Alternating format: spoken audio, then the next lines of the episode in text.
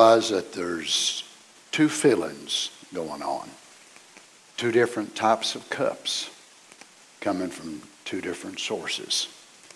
We're going to be filled from the presence of God, from the goodness of His mercy, or we're going to drink from the cup of this woman in Revelation 17. I don't want none of her stuff. Do you? No. Let's turn tonight, if you would, to Revelation chapter 17, verse 10. Certainly sorry, everybody couldn't be here tonight. Hopefully, this is the last service that we have to do this. We're, we have to break it up alphabetically. Revelation 17, 10.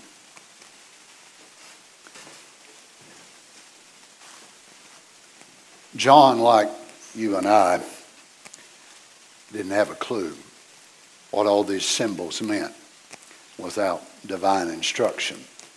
God could let him see them in the fourth dimension, but he still didn't know what they were. But he's getting the interpretation here, and listen to this. There are seven kings, five are fallen, and one is, and the other one is not yet come. And when he cometh, he must continue a short space. And the beast that was and is not, even he is of the eighth, and is of the seven, and goeth into perdition. And the ten horns which thou sawest are ten kings which have no kingdom as yet, but receive power as kings. So they're not actually kings, they're dictators. But they receive power as kings, which, was, which, which is what a dictator, of course, is. But receive power as kings one hour with the beast. Now, this is not a 60 minute hour, but it's a prophetic hour, same as the prophetic days in the scripture and prophetic months. These have one mind, and they shall give their power and strength unto the beast. Now let's read this again. These have one mind and give their power and strength unto the beast. Well, if these can have one mind to be able to give their power, their strength, their kingdoms, everything that they are to the beast, can't we give everything we are to the Lord Jesus? What hinders us? Ourselves, the devil, past memories, failures, all types of things like that. How many like to be remembered tonight as we pray? Let's just bow our heads together. Heavenly Father, we certainly love you tonight. We're thankful that we are living in the culmination of all things. Lord Jesus, these words have been written for 2,000 years. They have been read. We believe written by the Spirit of God given to a prophet on the Isle of Patmos. They have been misunderstood. They've been misinterpreted. They've been thought to be nothing but just a man who had hallucinations or something that was so far fetched that they couldn't even be trusted. But we believe tonight they are your words. And we believe, Father, that they have a significance and they have an answer. And they have, even though they have symbols and parabolic forms that they're spoken in, yet for those who have understanding, we believe this is the hour for them to be made clear. Open our hearts tonight, Lord, to your word. Help us to see the hour that we're living. May we be pulled under the influence of the divine supernatural power of God. Speak to us tonight, would you, Lord? In Jesus' name we pray. Amen. God bless you. You may, may be seated. Brother Joe, God bless y'all. Good to see you tonight. We know there's two great powers that are influencing the world. Everybody's getting under the influence of one or the other. It's amazing how diverse these two powers are. even how the people who are under those two powers. Several years ago, I got to looking on YouTube and I wanted to find out how many different churches, preachers, teachers, and so on were speaking about papal Rome and about Catholicism. I wanted to find out if we were the only ones that were actually identifying her as this power in Revelation 17 and Revelation 13. And what I found was that there was actually quite a few Protestant preachers that were preaching that this was the Catholic Church, that it was the papal power that changed from the early days and it went from the Roman Empire, pagan, to papal. But what I found amazing was out of so many of these ministers that were preaching that the Catholic Church was actually Revelation 17, and most of the ones I found were of some sort of denomination. And they were blasting Catholicism. They were just hammering it to no end. And yet, all of them were their daughters. Now, they were blasting, and one particular one, and he was a Southern Baptist, and I'm telling you what, he was an old country feller, and he was letting them have it. But before he finished his little sermon, he wanted to let everybody know that he himself did agree with the Catholic Church in this one point, and that was the form of baptism. And of course, titles. So I saw here he has risked himself and his church of being identified against this horror move, which is quite a risky thing. And then, before he closed out, he identified him and his church spiritually being baptized into that same move that he said he was against. Now, what I find amazing is that there are many, many people Protestants, of course, and they're getting, they're getting fewer and fewer all the time, but many of them still today will re, re, rebuff against the Catholic dogma and of them being the mother and all of that sort of thing, but they still don't understand who the daughters are and that this is a mother, but who is she the mother of? Now, it's sad to say that some of the Protestants actually believe that this was speaking of pagan Rome, but they do not believe that it carried over to papal Rome, so they think that it somehow has some type of significance way on down here in the future. But can't you see why that we needed a prophet that would come to be able to set us straight in the end time? Now, even though John wrote about it so many years ago, we really don't even know what John was enlightened to as far as what was prophetic in the end time or what was going up to the dark ages. Not even sure yet exactly what John saw about that, but he must not have been able to make it clear in the book of Revelation, or there would never have been a need of another prophet. Now, let me read this to you, what I read to you last Wednesday. The book of Revelation has more symbols in it than the rest of the books in the Bible. Now, listen what the prophet said. Therefore, it has to be understood by a prophetic class. How many believes you're one of them tonight? By a prophetic class, this book is not meant for everybody. But I'm glad I can say I'm one of them. Now, I realize it's not even for everybody that says they're in the message. Because a lot of folks in the message see absolutely no need, no significance, they have no desire to go into the deeper things of God. All they want the preacher to preach is just how to get saved and just a little bit on sanctification, maybe a little bit on the Holy Ghost, and a little bit on miracles, and a little bit on this and that. And they really don't want a preacher to go into the deeper things of God. But I believe that according to what we've been taught, that there is a prophetic class of people, and they desire to understand more than how to get saved. How many's been saved for at least a week or two in the building here tonight? Well, in other words, you don't need me to take my whole sermon tonight and teach you how to get resaved again, right? How many's got sanctified?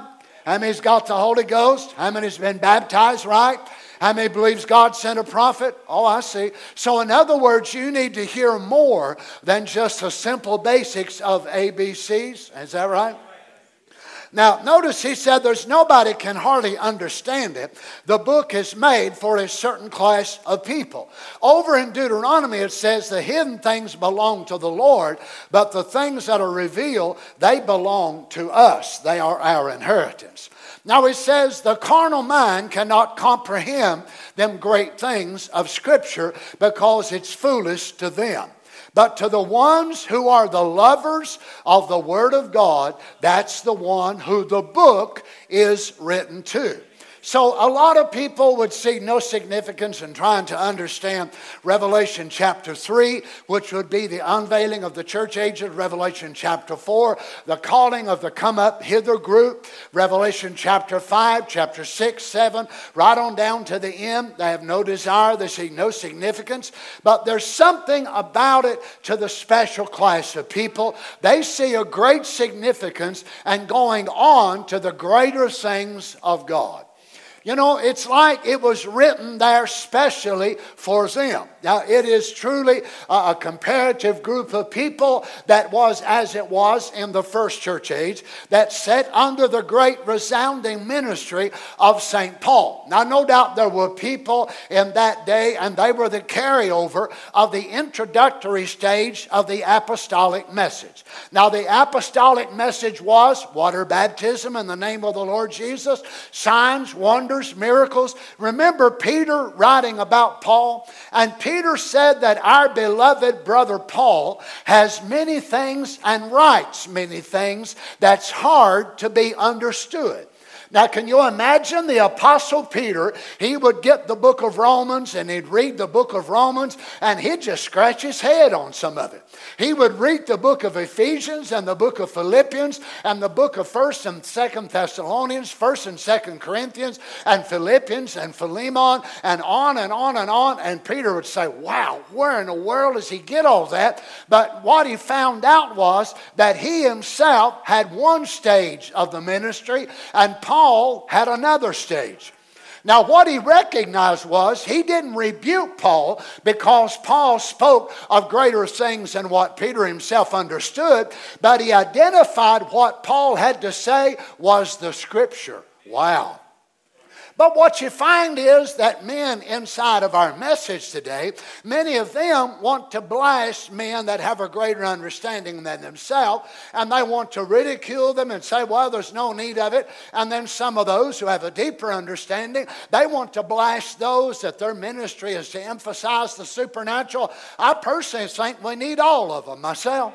I think we need men that'll come and preach faith, don't you? I think we need men that'll stir us up on the things of God. I also think we need men that'll positionally place us. So, myself, I, I don't have time to fight on the pettiness of going back and forth. I want to identify that God sends all sorts of ministers into His Word, and when we get to a place we think we need only one of them, we need to go back to the altar ourselves.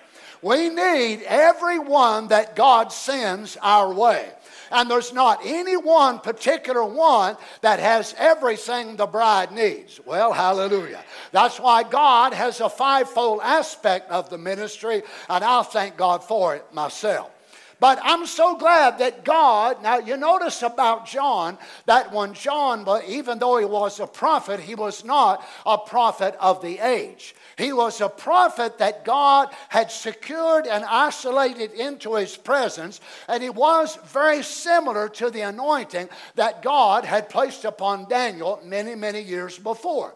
But yet, John was not the type of prophet that Paul was, in so much that he would take and write about the things going on about the church. Now, John did that, but what the understanding that God gave to Paul, what would we have in the New Testament if we would take the Pauline epistles out of the New Testament? What, how would we know how to be able to conduct ourselves with gifts? James never wrote about them. Peter never wrote about the gifts. John never even wrote about them. Who was that given to? The Apostle Paul, which was the setter forth, which was the prophet of the age. And here was John. He was also a prophet, but he was not a church age messenger. So God can call the prophets and isolate them to their own ministry and give them what He wants them to have. Now, which is particular of what God did to, to the prophet John. Now, notice this in Revelation 17 10. There are seven kings, five are fallen, and one is, and the other is not yet come. And when he cometh, he must continue a short space. Now, if we compare these seven heads to seven particular kings, five of them already were. I made a list of them. One was Julius Caesar, the second Tiberius, the third Caligula, and the fourth Claudius, and the fifth Nero. And then the one that is was Domitian. And the one that yes to come is going to be even greater. But he also says that there was an eighth. Now, the eighth will be the one that'll end it all. Now, it's amazing how that God chooses these words to hide these things. And notice he says, and the beast that was and is not, even he is of the eighth the beast that was and is not, even he is of the age. Now remember, by the time John writes this, papal Rome has already begun to move. There's already a move that's going on. This is 96 AD. Now they've not yet set it up because Constantine won't arrive till around the year 310, something like that. Then 325 AD, they will begin to set it up as a full move. But remember, the prophet said that the Catholic Church was actually born on the day of Pentecost. Now, I know that staggers a lot of people, but because it was a twin to the real church that got the Holy Ghost. Now you say, how in the world could that be? Well, there was no popes, there was no bishops, there was no cardinals. But if you'll remember, the Bible says them 120 got the Holy Ghost, and then they went out and they began to preach. And then the scripture says that they were added to the church. It don't say nothing about them getting the Holy Ghost. It just says they were added. So the original ones got the Holy Ghost, and then there were others, and they come and join themselves to the church, but they didn't get the same thing the original church got it was some of them then that began to split away from the original church. And remember, that's what the prophet said that they were Nicolaitans. And they began to cry and speak against that group that spoke in tongues and had a supernatural move. Is that right? They didn't want a move of God, they didn't want the baptism of the Holy Ghost, and they wanted just to dry hide something. You know, we all go to church and they had a form and a ritual. Well, that was actually the forerunning of the Catholic Church some three 300 years or 200 years after that. What were they? They were people that were intellectual believers. So they wanted to accept the gospel on an intellectual perception and figure it all out in their minds. You'll never figure out God, I don't care how smart you are. So, what this was, now the power began to write, as John began to write about, and he said, Children, you've heard in the last days that the Antichrist will come. Now he says, He's already here.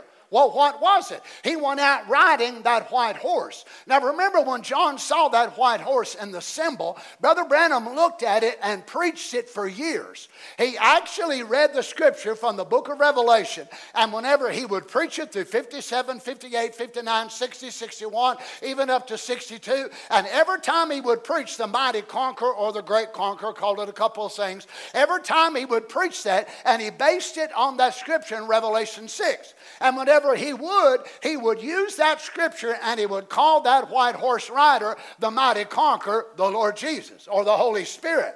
And you imagine how shocked he must have been whenever he got ready to preach that first seal and the Spirit of God, he went back to them former notes that he was, what was he going to do? He was going to repreach it the way he preached it before, but it was time for the seals to come open and it wouldn't work now. So, what was he going to do? He was going to preach it the same way he had preached it before and call that white horse rider the Lord Jesus. Now, you imagine that Antichrist power had hid on that symbol of white, and Brother Branham looked at it for all of those years and he called it the mighty conqueror, the Lord Jesus. Oh my, I'm so glad that we're following a man that was big enough to admit he's wrong. I'll tell you, the one good sign that I know a man that's claiming to be a preacher is a real one, not because he can preach up a storm, not because he can shout, speak in tongues, but when he does wrong or says wrong, he can admit that he was wrong. That's what lets me know he's a real preacher. Because you see, goat preachers can't do that. They got to blame everybody else for their faults. That's one of the reasons why I can follow this man because he's able to stand there and say it publicly, even on tape, knowing that hundreds and thousands of people will hear him say it. I was going to make a horrible mistake today. Now, I know some of the message people can't say amen to that. You know why? They don't believe the message right. They've idolized Brother Branham, made an idol out of him, made him infallible, and there's only one that's infallible, and that's the Lord God Almighty. And the church said, that's right. But notice whenever he sees him now, when the seal comes open and he looks at that white horse rider and he realizes, Brother Larry, this is not the Lord Jesus, this is the devil. How astounding that it must have been to him when he realized what he had been calling Jesus Christ for all of those years was actually the devil himself and he hid behind those religious spiritual symbols in such a way that a prophet looked right at him. Can you imagine? He looked right at him and preached it for years and years that it was the Lord Jesus. But once the Lord opened his eyes and he saw the veil, don't you understand? The seals is not only the revealing of Christ, it is the revealing of the Antichrist. And this is why Satan hates it in the end time. Satan loved it. Satan was able to hide behind that symbol. You imagine every time Brother Branham got up, no matter where he was in Santa Ana, Santa Barbara, wherever he was at in all different parts of the country, when he would stand up and preach that text, and the devil would laugh, and the devil would think, This is wonderful. I am so hid. Even a prophet can't see me. The theologians can't see me. The teachers can't see me. Nobody hears Malachi 4 and he's on the earth. Even he can't see who I am. But I imagine he must have got really, really nervous that day there in March in 1963 when that first angel come the first day and that angel of the first seal. Now remember those seven seals was nothing but the manifestation of the message of those seven church age messengers. So each angel come each day and reveal to the prophet what the mystery of that seal was about. You remember he did say that right? So here come that first church angel and revealed to him. And whenever he did and he reread that book and he looked out through that and he saw well, that ain't, that ain't, that ain't the Lord Jesus. That's not the great conquering power of the Holy Ghost. That's Satan. But he's under a church symbol. He's under a symbol, even a symbol of white, which is righteous and purity. And he's riding on a white horse, which is a symbol of a power. And then he noticed something that he had never noticed before. He noticed that he had a bow, but he didn't have no arrows. Well, praise the Lord. Isn't that amazing? All those years he had preached that scripture, Harry, and he had never noticed it till then that he had a bow and didn't have no arrows. You know what that shows to me? That God is the only one that can open his word even to a prophet. So you imagine a prophet reading that for decades of his life and preached it and yet could not see it until the time arrived. I'll tell you one thing that gives me hope for me and you. Uh, don't, don't you love it when God opens up something to you and you just think, Lord, I've been reading that my whole life. Lord, am, am I even saved? Yep. Sounds like to me you're a follower of the message of Malachi 4 because the prophet preached that very same thing over and over and over again. But until the time was right, he couldn't see it. Oh, I'll tell you one thing. That's the way I look at our healing, our miracles, our deliverance, our rapture, our body change, whatever it is that we need. We don't don't control that. Your pastor don't control it. Your mama don't control it. There's only one that can open up our understanding. And when he gets ready to move, there ain't enough devils in hell that can stop him from doing it. Brother, sister, don't you see what the rapture will be? The rapture will be the consummation of revelation after revelation after revelation that God has given to you in your journey. The rapture is only the ending up of what's started when you got the baptism of the Holy Ghost and you walked as Enoch did, one revelation after another, after another, and the rapture will be your capstone. It will be your body change. Oh, you said the devil will stop me from getting it. No, he won't. He couldn't stop you from getting born again. He can't stop you from seeing the word of the hour. He cannot stop you from getting the capstone revelation in your life. Hallelujah. Thank you, Lord. Notice John as he listens to this in verse 11. And the beast that was and is not, even he is the eighth and is of the seventh. You say that sounds like a bunch of riddles to me. Well, it's supposed to sound that way. So that some will answer, ah. But they'll spend all kinds of time looking at a recipe book. They'll spend all kinds of time on Facebook. Well, hallelujah. Why? Because they want to understand it.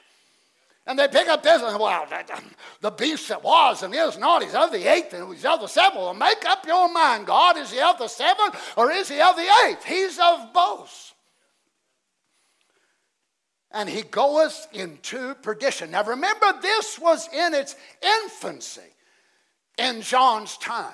John would never see it. Now he saw, of course, the spirit of Antichrist as it was going out, and he would see one go to another, to another. So John, by now, had already seen Nero pass off the scene, and he was now under the administration of Domitian. And yet, not knowing exactly till the Spirit told him what it was. Now, the head of the beast that was going to be healed from pagan to papal would have a revival. It would be a revival of a power. It would go from successive stages one that was and is not, is and is not. And the prophet said, one pope lives and dies, another one comes and it dies. So he is of the seven, and he belongs to them as a continuation of the same power. Now, you realize, church, that as the people of the living God, we are privileged in the sense to live in the hour when this prophecy of the word is right on the door of breaking forth. Now we know that much of this will not happen unto the tribulation period, but remember, Satan is getting the mechanics of his body ready as the Lamb is getting the mechanics of his body ready as well. So what are we waiting for? The dynamics, a refilling of the Holy Ghost, which we have worked in part while the headstone has been descending. And the mechanics must be in such harmony and in such alignment with God's word that when the dynamic strikes it, they'll take the power of God to bring the bride off the earth, and Satan is doing the same thing. I'm sure you've heard it already. Just this week, two of our Air Force jets right off the coast of Alaska have intercepted two Russian bombers. You heard that? Two Russian bombers capable of carrying nuclear bombs. And what did they do? Escorted them back over to their side of the line up there. They're getting ready, friends. They're getting, oh, Brother Donny, uh, should we get a, a, a, bomb shelter somewhere? Yes, I would advise you to. I would advise you to get the best one that there is. Well, Brother Donny, who would you recommend? Well, what kind of material? Would you recommend concrete? Would you recommend titanium? I would personally recommend feathers. Because the best way that I can read about it in the Word of God for the last days, our bomb shelter is not concrete, it's not titanium, it's not gold and silver, but it's under the wings of our Father. Amen. Because God has sent a prophet in the last days, a great big eagle to call the gathering together. And I'm not trying to run to Jeffersonville. I'm not trying to run to Johnson City. I'm running under the wings of my Lord and my King. Hallelujah. There's where I will find my protection. And the church said, Amen. Now notice this will, this whole entire move will go into perdition. And much of what we're talking about tonight is going to wind up over in the tribulation period. Notice in verse 12, and the ten horns which thou sawest are ten kings which have received no kingdom as yet, but receive power as kings one hour with the beast. Now, watch a prophet interpret this and why we're not a denomination. Ten kings which have no kingdom as yet, but receive power as kings. They're not crowned kings, they're dictators. They never was crowned. They received power as kings. That's just in a little shadow time right now where dictators are rising up. Don't you ever think democracy will take over the whole world. It will not. And don't you think Russia's going to take over the whole world. It will not. As a matter of fact, the prophet said Russia ain't going to win no wars. So you're scared to death that Russia's going to take over the world? Forget it. It ain't Russia, it's Rome. Well, praise the Lord. Notice this these have one mind and shall give their power and strength unto the beast. So they are united in promoting this Antichrist move in the last day. Now, watch what they will do. They will actually give everything they are. And they will, even though they're individuals, yet they will jointly come together and get behind this great move. Can't you see why our nation has to come to the spot of bankruptcy? Can't you see why the nations of the world have got to come to a spot they've got to have a Superman? Those of you that have read the history of Germany, you know that 1931, that there was actually a coup that had raised up in Germany. Unemployment rate was through the roof. Uh, groceries were terribly high. Everything was in such a bad state. And there was a particular German ruler that tried to raise up and start a coup and be able to take over the, the government of Germany. But there was another guy that assumed the position of the fallout.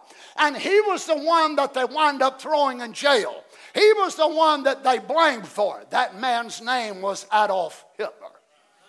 Now, after this failure of that, what did he do? He began to politicize. He began to talk. He began to say things, and the German, the people of Germany needed a deliverer. Their interest rates was through the roof. The inflation was through the roof. Wow, sounds like America. Their food prices were through the roof. Everything was through the roof except for the wages, and it went to the basement. So, you know what they needed? They needed a Messiah. And it just so happened that the devil had one on the scene.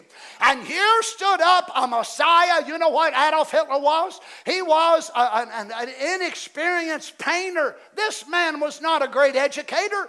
This man was not a great intellectual that could do this. I'll tell you what this man had. He submitted himself to demonic power.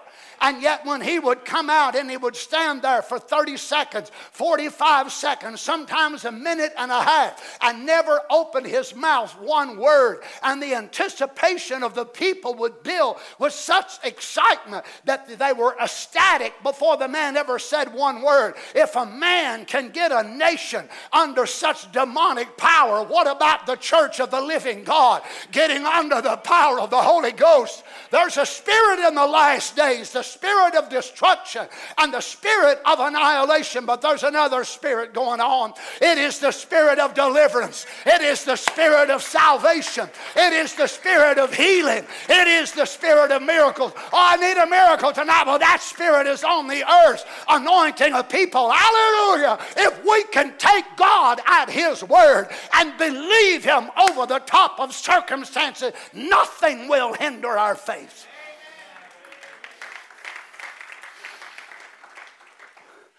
So, what will these do? They will give their power for the ultimate end with the beast. I want you to notice how deceived they will become. Verse 14 These shall make war with the Lamb. You gotta be kidding me. They are so far gone. The Lord Jesus will ascend out of heaven thousands times thousands times thousands of saints will come out of heaven with him. And these people are so deceived, they will attack the Lord Jesus. There you are in glorified bodies, and they are so decrepit, They are so far gone, so insane, they will attack Jesus Christ. Well, really, they're doing it now in His Word for form, so why shouldn't they do it in His glorified for form? Well, don't sit there and look at me funny. You used to do the same thing for God got a hold to you. We were rebels.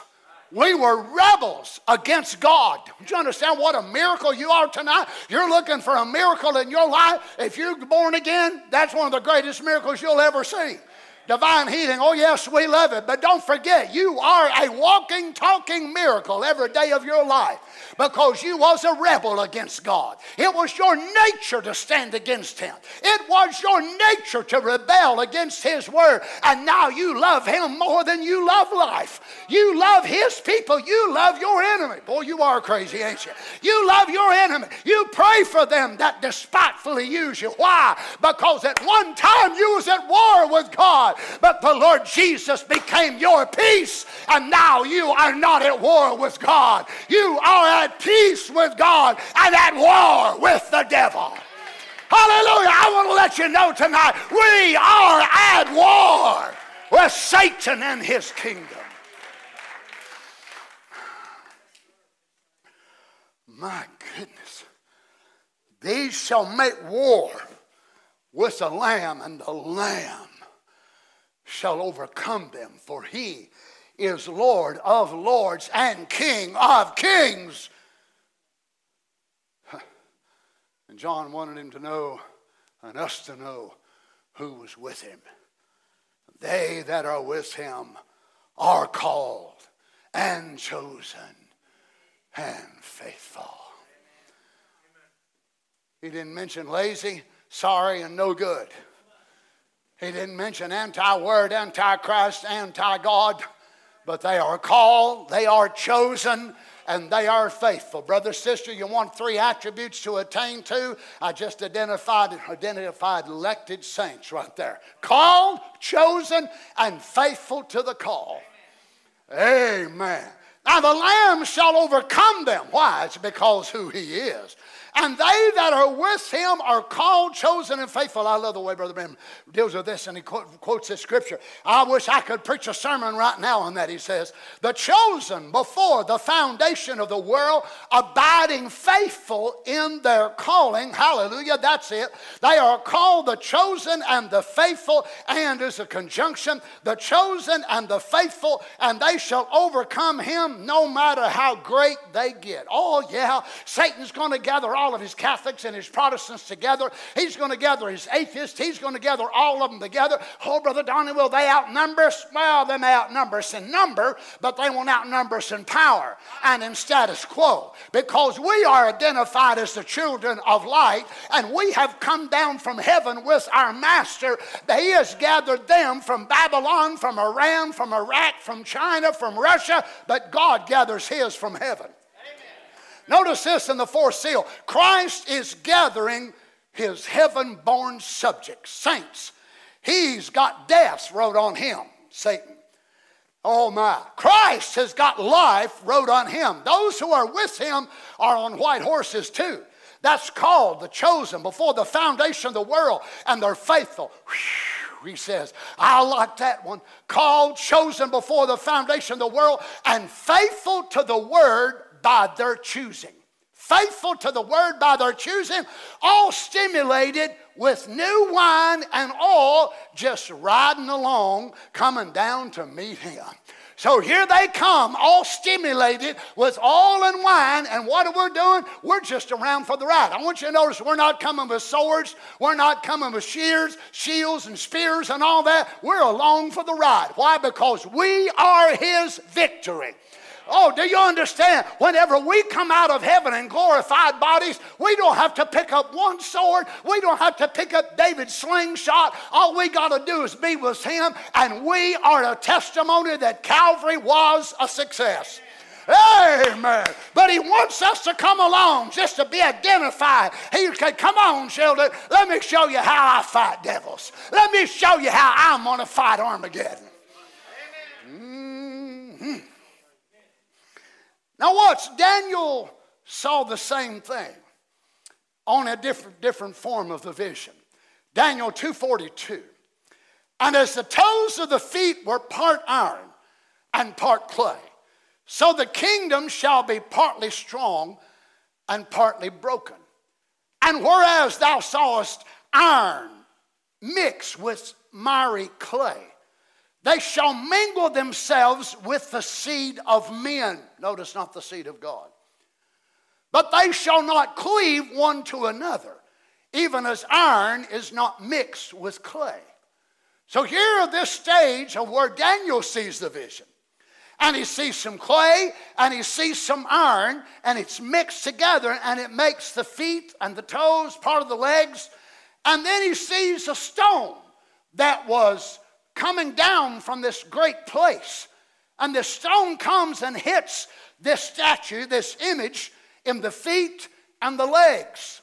And when it hits it, it just demolishes it. Now, notice in verse 44 and in the days of these kings shall the God of heaven set up a kingdom which shall never be destroyed, and the kingdom shall not be left to other people but it shall break in pieces and consume all these kingdoms, and it shall stand forever. Now remember, this is the fourth stage of Daniel's vision, the same way as this was the fourth stage of John's vision.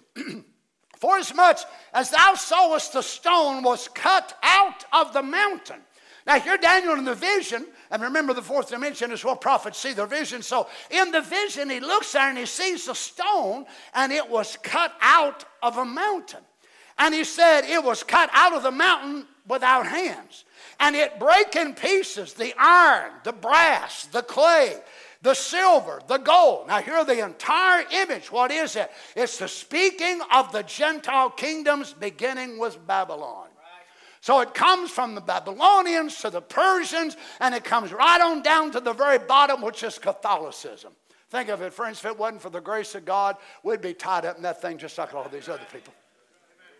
You know how it is. Some people have an, an inclination toward religion, other people don't. Now, I hope you understand it this way. Those of us that go to church and seek after truth and light, if it were not for the grace of God, because there's something about us that seeks a supernatural, superior power, then we are the type of people, you, you are the type of people, you would go to church somewhere you would be in some type of church, some type of religious move. If it was no more than a Bible study with a bob haired Jezebel sitting there teaching the Bible, you'd be there. You'd be saying, Glory, hallelujah. Because there's something about your inclination. You're not, you're not infidel. You understand? You know, there's people out there, that's just their inclination. That's the way they are. You're not that way. I, I, hope that you never forget how blessed you are to have a desire to crave after righteousness. If it was not for that, you could be sitting in some denominational church tonight. Amen. And some doctor of theology saying this and that and the other. But by the grace of God, instead of belonging to the miry clay kingdom and the iron all mixed together, guess what you're a part of? You're a part of that rock that was hewed out of the mountain. Amen. Amen. You're a part of that rock, and of that kingdom there shall be no end. Thank you, Lord Jesus. Notice God hath made known to the king what shall come to pass hereafter. Now remember, this is Daniel interpreting King Nebuchadnezzar's dream. And the dream is certain, and the interpretation thereof sure. Now, watch as it moves into another stage of this in Daniel chapter 7, verse 23. Thus he said, The fourth beast shall be in the, the fourth kingdom upon the earth. Now remember, these things do not come successively, but there could be many, many hundreds of years between each kingdom. I mean, no, from the Babylonian kingdom, of course, comes Darius, the Medes, the Persians, and so on. But when it comes to the dividing of the time in the last days, there's been many, many years. And because of that, people think, well, there won't be another world power. There will be. It's in the making right now. I don't want to scare you tonight, but I personally believe Moses and Elijah are on the earth already.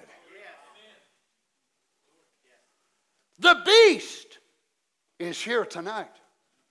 And if it ain't the Pope that's in there now, the one who will be there is already here already born and been around for a long time. Moses and Elijah are here. You say, Brother Donny, I want to work, and you say that. Well, they asked Brother Branham the question, do you think that it'll be the literal men? He said, no, I think that it'll be two men anointed with that spirit.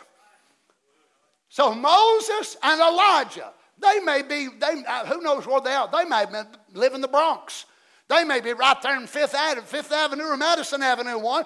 They may be diamond brokers. They may be this and that and the other. Maybe they've not even come to their spot yet. But no doubt they are here. Don't you understand how fast the rapture can come? You're waiting for all these things to happen, and they're happening around us in the background. And all the mechanics on both sides are getting together. Lord, children, this is why the Spirit of God is telling us get ready. Lay things aside that's hindering you. Get your lives cleaned up. Get your attitude cleaned up. Let's get ready to meet the Lord Jesus. It could come so fast you won't even have time to make things right. So these two men are walking on the earth. And when the bride goes, all this simply is is them moving under their anointing. This man that's going to be anointed with the spirit of Moses, He'll get up one day and brush his teeth. He might not even know Elijah yet. They may live on different sides of the earth. One of them may live in Belgium, the other may live in Antwerp, they may live here, there, there, and then they may not even know one another. But the Spirit of God will drive them together. And they'll start preaching the Word of God, the Gentile gospel, the same one we've been born again by. And what will already have happened, the bride will already left, and the mercy seat will be closed, and the sanctuary becomes smoky. And remember, it was Ruth that brought back to the house of Naomi the, the grain that had been kept in her veil, and she shares with her. That's how the mercy seat can be vacated. That's how the sanctuary can become smoky. It's because Ruth allocates that dispensation of mercy to the 144,000. There won't be one more Gentile saved. Oh, they'll make altar calls and they'll be screaming and crying, and not a one of them getting saved. Oh, Lord. Dear God. The fourth beast shall be the fourth kingdom upon the earth, which shall be diverse from all kingdoms, and shall devour the whole earth. Johnson City, Blountville, Kingsport, Bristol it would have devoured you and me if it wasn't for the grace of God.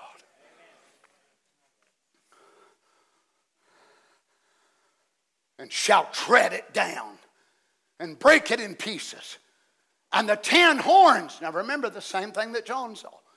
And the ten horns out of this kingdom are ten kings that shall rise, and another rise after them. And he shall be diverse from the first and he shall subdue three kings. He shall speak great words against the Most High. Now, listen what he's going to do and shall wear out the saints of the Most High. How many feels wore out sometimes as a child of God? Don't you understand what you're dealing with? Pre tribulation anointing. He did not say he would take them away from God. He did not say he would get them to deny God. But he said he would wear them out. But I'm so glad when my joy, my peace, my determination, my desire seems like it might be to its end. There's a great fountain of peace, desire, and determination. Aren't you glad for that? I wonder how many of you would already give up a long time ago, but God's determination is greater than yours, and it's greater than mine. Oh, my. Wear out the time, the saints of the Most High, and think to change the times and the laws. And they shall be given into his hand until a time and times and dividing of time. Time, one year times two more, dividing a time, a half, three and a half years. But the judgment shall sit, and they shall take away his dominion to consume and to destroy it unto the end. And the kingdom and dominion and the greatness of the kingdom under the whole heaven shall be given, here we go, to the people of the saints of the Most High, whose kingdom is an everlasting kingdom, and all dominions shall serve and obey him. And the saints said, Amen. Daniel 8 23. And in the latter time of their kingdom, when the transgressors are come to the full, a king, a fierce countenance, and understanding dark sentences shall stand up, and his power shall be mighty, but not by his own power. Uh oh. So here we have a prophecy of one that will stand in the last days and seem to understand such dark mysteries, such things that most people cannot understand. And people will wonder after him. And they'll think, Who is this? But notice Daniel tells us, and his power shall be mighty, but not by his own power. And he shall destroy wonderfully, wonderfully, and shall prosper and practice and shall destroy the mighty and the holy people. Now, these are the Jews, 144,000.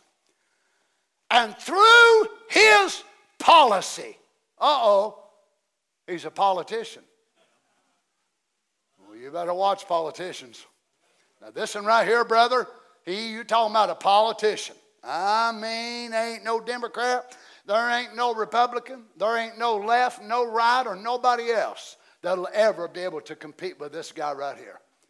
Because Satan himself will be embodied in his flesh. Oh, Lord. I'm so glad I'm going to be eating a supper. Praise God. And through his policy, also, he shall cause craft manufacturing to prosper in his hand. Wow. So apparently, manufacturing will be at a low place, a low, inflation high, interest high. But this man will come in and he'll have the answer to the world's problems. And it just so happens his wife has a lot of the money.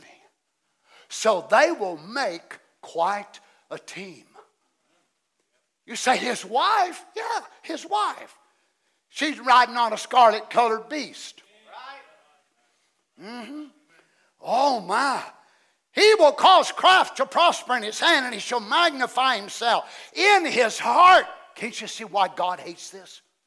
When preachers, singers, musicians, saints, when they begin to magnify themselves in their heart, and they look at themselves and think there's something even when they attribute to themselves and actually think of themselves higher than they are. It takes a real revelation of God to be able to let God use you and always stay little in your own eyes. And never go to looking at yourself that you're bigger than what God made you to be. Because you see, once we start seeing that, we have become anointed with the devil because that's the way he saw himself. God made him Lucifer. God made him light bringer, day star. God made him as a great contemporary with Michael. But he looked within himself, Thou hast saidest in thine heart, I will be like the Most High, yea, I will be like God. And he began to look at himself in a higher sphere than what God made him. So he looked at himself and said, I'm, I'm, I'm, bigger than this. I'm greater than this. I can do more than this. Oh, how many people have we seen be absolutely destroyed because they do such a thing? And they begin to look at themselves as being some great something. Oh, my, keep us little, Lord. Keep us little. Where? In our own eyes. Notice what he will do. Now, he will look at his policy and he will somehow be able to do what no other has done. He will be able to work out a scheme and a policy that will allow the Jews to rebuild their temple. Now, the Temple Institute, if you haven't heard of them, you can look at them at templeinstitute.org. They already have the clothes of the high priest. They already have prefabbed walls ready for the temple. It could be set up in a matter of weeks. They have the Ark of the Covenant, the sanctuary, gold, and so on and so on and so on to get ready. And they are looking for the Messiah. And they believe that when he will come, he will bring world peace. And if it wasn't for the grace of God, we'd be right on that bandwagon tonight. Because he will come and speak great swelling words, and there will be such things that will happen. He will even be able to call fire down out of heaven and have even seemingly miraculous powers. Well, come on now, don't get quiet on me. I believe in miracles, but I'll tell you one thing that ain't the only way the bride is known. Well, come on, devils in the last days are going to have lying signs and wonders. Jesus said in Matthew 24, they'll stand before me and say, Lord, I cast out devils in your name. I've done this and that and the other in your name. And he said, I'll say unto them, Depart from me, you worker of iniquity. I never even knew you. I want more than miracles, I want life. I want truth. I want deliverance. I want to walk what this word says. I don't just want the talk, I want the walk. Now, you imagine whenever he is able to bring the Muslims together, the abomination which maketh desolate, as it stands there, the Muslim and the holy place has been defiled for all of these years. How will he be able to do it? Do you know that the Jews are not even allowed to go to the Temple Mount and pray? They have been attaining a great victory in the last few weeks. Over a hundred Jews, a hundred Jews, a hundred Jews have been able to walk up on the Temple Mount without being thrown off. They can walk up there, but they cannot pray. You, as a Christian, can walk up there and pray. Every Muslim around the world can walk up there and pray, but Jews are not allowed to pray. 129 nations of the UN just last week voted that Jerusalem does not belong to the Jews but to the Muslims. I don't care if 987 million vote that it don't belong to them, it belongs to them. The devil may tell us divine healing don't belong to us. We shrug our shoulders and get healed. He may try to say miracles don't belong to us. We say, get out of our way, devil. He may tell us you ain't going to do this and that. He, it ain't going to stop us. Australia just two days ago had made a ruling that they themselves said western part of Jerusalem they no longer identified as the capital of Israel. Don't you see why is it that every nation under the heaven will turn against them? Why is it a little spot about the size of New Jersey that is not the greatest nation in the world, even though they are the 10th world's largest economy? Why is it that nearly every nation on the earth hates them? You might as well just go ahead and preach with me tonight because our America is turning the same way. And whenever we turn our back on them, God will turn his back on us as a nation. Well, come on, somebody preach with me tonight. Why? Because God knows those that stand with His people, He will bless them. Our nation must turn their back on Israel. Well, come on, children. Under President Obama, there were so many things that was done against Israel. I'm going to go ahead and preach. Under President Biden, it's exactly the same way. Who knows what lays before us? They will eventually turn their back on Israel as the world will turn their back on the bride. But God will not turn his back on the bride nor on Israel. They are his people. Let Satan vote against it. Let the Muslims say they don't have this and have that and the other. They can dig up artifacts. They can dig up all kinds of things saying David was there. It don't change the Muslims. The UN has made more resolutions against Israel than any other nation on the earth. And what does Israel do? Just keep on going. Do you understand what kind of people these are?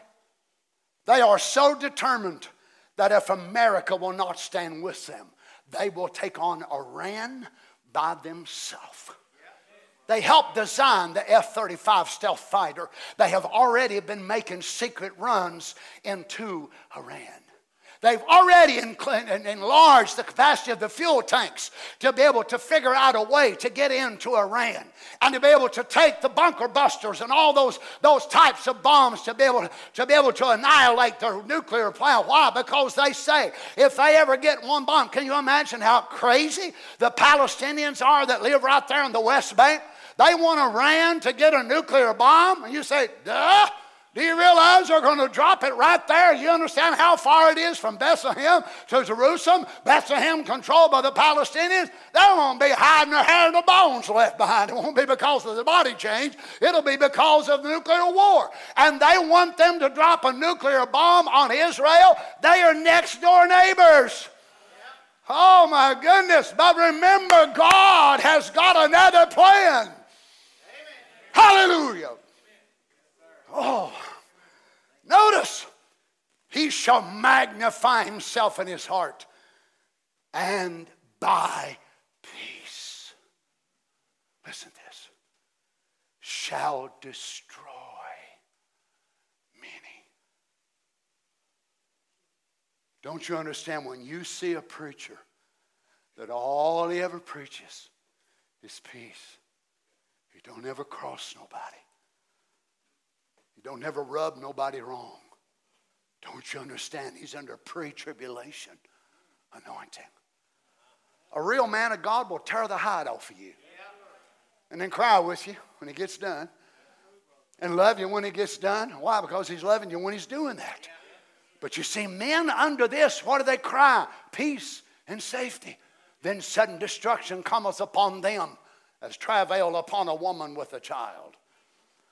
Oh my and by peace shall destroy many. He also shall stand up against the prince of princes. You imagine when the Lord Jesus comes, he's going to be standing there in absolute defiance. You said, Brother Donny Willie? Yeah. He's the one who met him in the garden. He's the one who met him on the Mount of Temptation. He's the one that carried him in a moment of time and set him on the pinnacle of the temple and showed him all the kingdoms of the world, the prophet said, that ever was and ever would be. Carried him up into the future and showed him all of it in a moment of time and said, I give all this to you. Now they meet again. Praise God. Let's find a place to stop. Revelation 17 15. And he saith unto me, The waters which thou sawest, where the whore sitteth, are peoples and multitudes and nations and tongues. Now, the angel is giving John the interpretation to the vision. And now he's letting him know that the waters that he saw was the people that this woman's domain reached to. Notice where she is. She's sitting on this beast, and this beast is over the top of all these waters. So here's kindreds, tongues, languages, nations all over the world. So she is reigning over kings. She has power over the powerful. She has dominion over the dominators. She is a queen and sits as if she has need of nothing. Now, it denotes the vastness of her kingdom. Notice in the ten horns which thou sawest upon the beast. Uh oh. These shall hate the whore. Wow. So these ten horns were a part of this beast's power, but all of a sudden, they begin to look at that old gal and they say, I hate you. Can you imagine? They, they, they've given everything about themselves to her, and all of a sudden something changes. These shall hate the whore, and they shall make her desolate and naked, and shall eat her flesh and burn her with fire. Her principles, her sentiments, her doxology, everything that they join with to support, now they look at her and say, I can't stand you. Your idolatry, your adulteries. I will destroy you. Wow. How in the world does this come about? Well, Revelation 17 17 gives us the answer. For God has put in their hearts to fulfill his will. Well, if God can put in the heart of a knucklehead horn, a horn that ain't going to even serve him, a horn that ain't, ain't even going to be bride, not in the rapture. A horn which is a dictator. And, and they went right along with this thing for all this period of time. And all of a sudden it just strikes them. You know, here they are. Their kingdom is here and there and there and there. All of them get up one morning and they just get up like normal, Brother Mike, and they say, all right, let's do what we got to do. Let's support the whore. I hate her. And he picks up his phone and he goes to messages by WhatsApp and all these other things. And he said, You know what? The strangest thing happened to me this morning. And his buddy, uh, uh, guy over there, said, Yeah, yeah, I'll start, I was fixing to text you right now and let you know I can no longer stand with that system. And then while they're on the phone, another guy beeps in and says, Hey guys, let me tell you something. I don't know what in the world's happened to me. But I, I, I, I, I made up my mind. I hope y'all still like me after this, but I'm going to destroy that old gal. And they said, That's what we're just talking about. Then Dictator 6 and Dictator 7 and Dictator 8. And all of a sudden they realized, What in the world is going on? I'll tell you what's going on. The Lord God Almighty has put in their hearts. Lord, children, if He can do that to a bunch of dictators, what about a son or daughter of God? Let me close with this. For God has put in their hearts to fulfill His will and to agree. Amen. I, I, I, I, tell you, I, am I'm looking myself for a great something to strike the bride. I don't think we'll all ever 100% agree on everything. No, no, we're, we're still too human. But I believe that there will be the needed, required unity among the bride before we get ready to leave this world.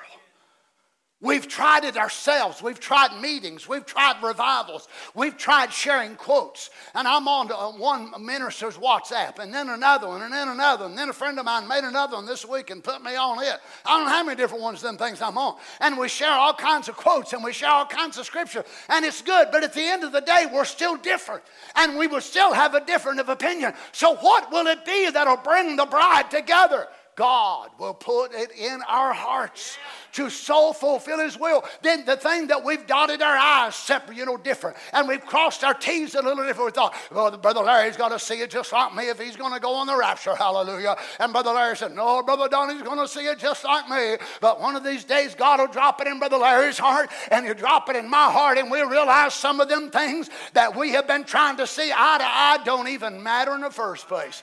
And the Spirit of God will move over the earth, and it will be a blanket of rapturing faith and a unity like we have never known before and things that we thought, oh my boy, this has got to be and that's got to be. And all of a sudden, the Spirit of God will bring the bride into a rapturing faith to fulfill His will.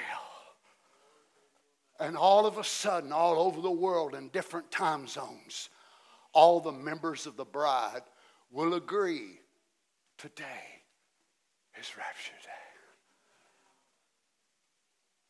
And the prophet said the bride is waiting for the revelation of the rapture. Let's stand. For God has put in their hearts to fulfill His will and to agree and give their kingdom unto the beast until the words of God shall be fulfilled. Now, little did the beast know these ten horns gave their power unto her, but only for a time. They had no intention of doing this. They had no intention at all of ever switching sides. you didn't either. Some of y'all was out there drinking and doping and my sucking on cigarettes, and when you wasn't sucking on that, you were sucking on something else. You're sucking on an old bottle of alcohol, and you're trying to get some sort of satisfaction here and there. Come on, don't sit there and look at me like you was out there seeking God. Oh, glory to God, I grabbed a hold of the horns of the altar. No, he grabbed a hold of your horns and pulled you to the altar and cast the devil out of you and saved you. Well, praise the Lord. Ain't that right? You'd still be out there if it wasn't for the grace of God. But what was it? God put it in your heart to fulfill His will. And all of a sudden, something just changed. Something just changed. And you picked up a cigarette, and something said to you, What are you doing that for? Or you picked up something to drink, and you got so sick, and something said to you, I thought you said you give that away. You weren't going to do that no more. And right then it left you. I'm repeating to you a testimony that someone shared with me the other day. Hallelujah. Why? God put it in your heart to fulfill His will. Some of you that have struggled with besetting sins, you struggle with this and that and the other. You're looking for a magical quote. You're looking for a magical scripture, for a magical sermon. For you go to this prayer line and that prayer line, and this preacher prays for you, and that preacher prays for you, and you get blessed and you get helped. I'm not saying it doesn't do you good, and, and you're you're waiting for some something to happen. I pray God will make this happen to you tonight. That He'll drop it in your soul so real to fulfill His will. And you'll realize you can walk out of this room free. The thing which bothered you, I'm not saying that it won't bother you again, but I'm saying you'll have the upper hand. Hallelujah. Our old flesh will bother us every day we live on this earth, won't it? Yeah, we know that it will. And we know we have certain things naturally that the devil's going to use against us. But I don't believe the Lord God wants any of these things to be our ruler. I can't overcome it. Don't tell me that, friends. Our God is an overcomer. Jesus is an overcomer where he lived in his body or in your body. You take that Spirit of God out of the body of Jesus Christ and put that same Spirit of God in me, he'll be a conqueror in me. He'll be a conquering Manuel Wade. He'll be a conquering Larry Hitt. He'll be a conquering you sisters. Is that right? Yeah. Why? It's the same power. It ain't us learning how to manipulate. Oh, sure, there's things we've got to do if we can just open our hearts. If these dictators, dictators, this is not bride material, dictators. No telling what they've done, how evil they've been, how wretched they've been. But all of a sudden, one day they get up and it just drops in their hearts. I can't support this no more. I'm against it. I'm against it. I don't know why I was ever for that in the first place. I can't believe I was ever for that. If God can do that to dictators, cannot He deliver you tonight? Set you free from whatever it is you're dealing with in your life. Whatever you have need of right now in your heart, I want you to hold that right there. It's not necessary that you tell someone standing by you. Those of you that are streaming this service, maybe it's a habit, a besetting sin, a weakness and you fell to it time and time again, in the name of the Lord Jesus, I tell you, the conquering power of the Holy Ghost is right here on this earth tonight. He's not only in this earth, he's right in this building, and he's right there in your home. Glory to God. Hallelujah. If a dictator can receive something from God, what about you, daughters? What about you, sons? Thank you, Lord God. Whatever your need is tonight. Maybe you're standing here tonight and you're, you're pretty good right now, but your wife is sick, your husband, you've got a son, a daughter, whatever it is. I want you to hold that need right there. The same Lord Jesus that was touched by that little woman that day that has said, If I could but touch the hem of his garment, I know I'll be made well. She didn't have any scriptures, she had no quotes, she had nobody to encourage her, but something in her let her know today was her day. Glory be to God. In the name of Jesus, may the Spirit of God make it that real to you tonight. That God will put it in your heart. Glory, hallelujah. Lord Jesus.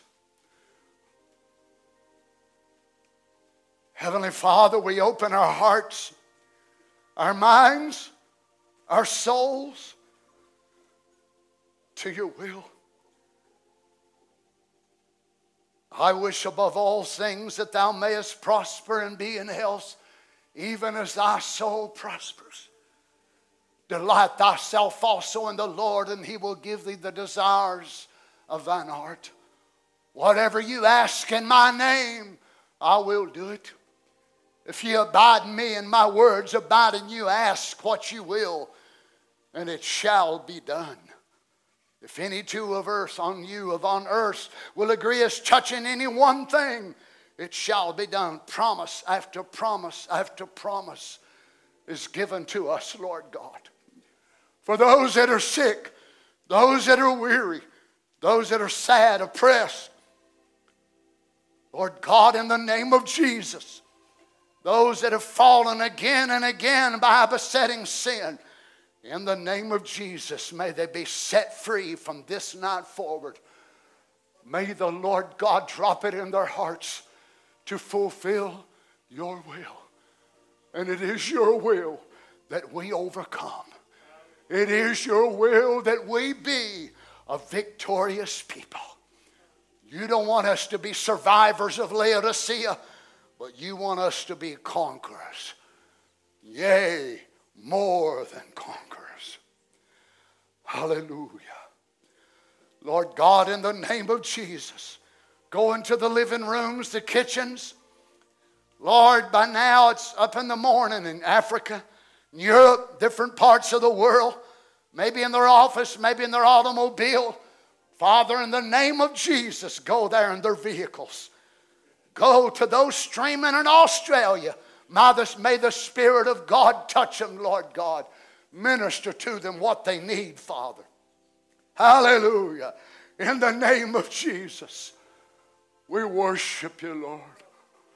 We worship you, Lord God. Oh, great Adonai, we bless you tonight, Father. Put it in our hearts to fulfill your will. If we're fighting discouragement and despair, Oh, glory. May the anointing of the Holy Ghost anoint us afresh to fulfill your will. We will not be stopped. We are like Nehemiah. We are up on the wall and we're doing a good work and we are not going to come down. And we ain't going to oh no. We ain't stopping. We ain't slowing down. We ain't looking back but we're pressing toward the mark of the high calling of God in Christ Jesus. Hallelujah. We worship you tonight, Father. We worship you, Lord. You see, I was shackled by a heavy burden.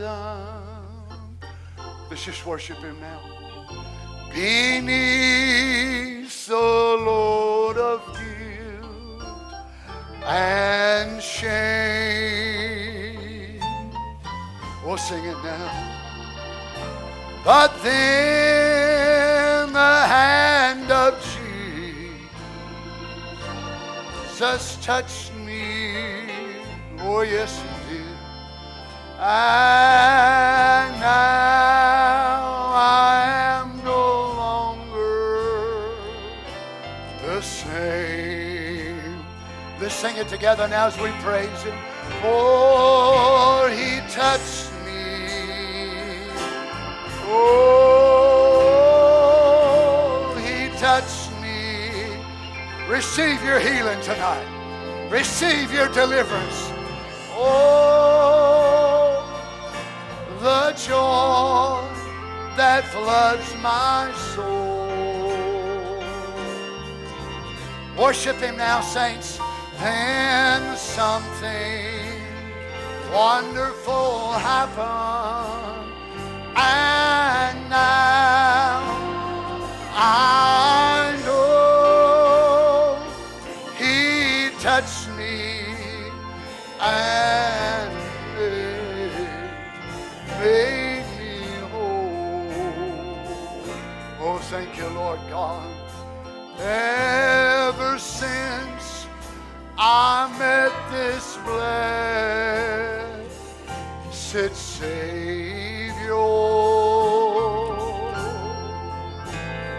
and since He's cleansed and made me whole. Aren't you glad tonight? Oh, I will never cease to praise Him, whether I feel like it or not. Oh, I'm gonna shout it while eternity rolls. Everybody, let's worship Him now with all your heart. Sing it. Oh, oh, Jesus touched me. Thank you, Lord God. He touched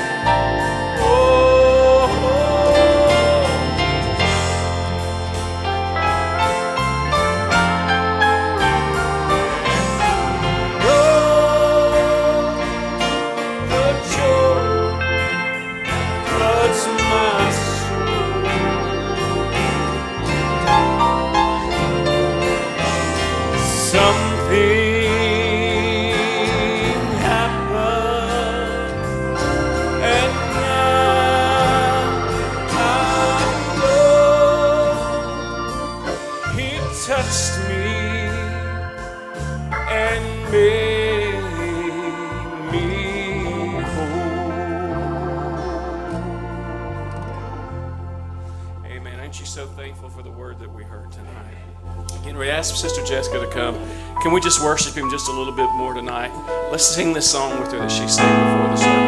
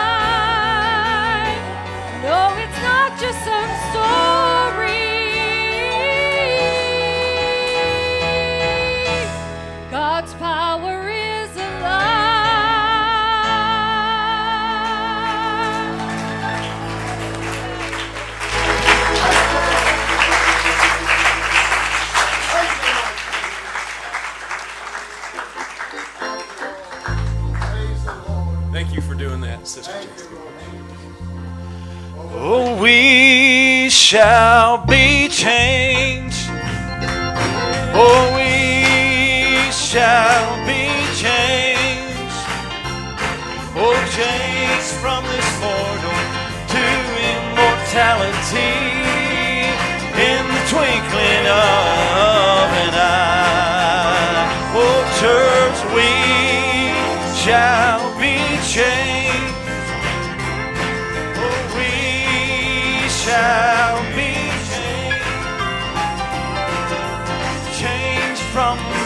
mortal to immortality in twinkling of an eye. Well, I'll show you a mystery, yeah. We shall not all sleep, yeah.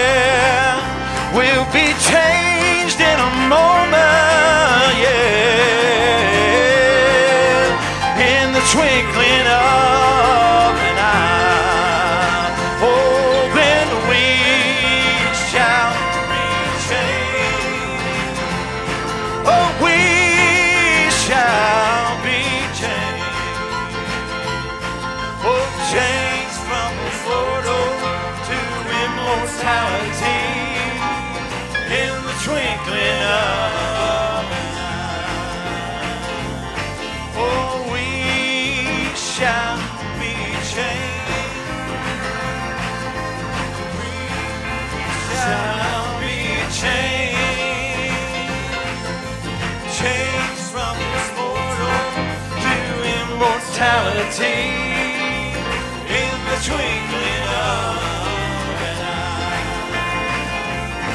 I'll show you a mystery, yeah. Oh, we shall not all sleep, yeah. But we'll be changed in a moment,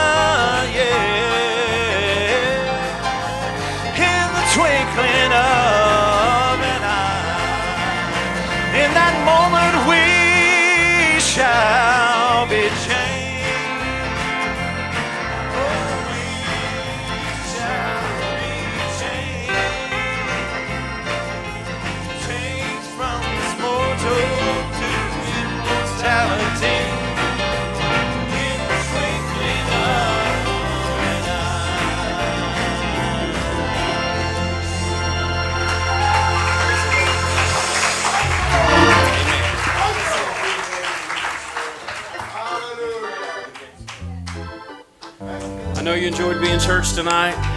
Man, we're all back together Sunday morning. Let's just be praying for that service. Pray for our folks traveling. Appreciate our visitors being with us tonight. Great contribution to our service. We appreciate it. Let's sing Getting Ready to Leave This World as, as we go. Oh, getting ready to leave this world. Getting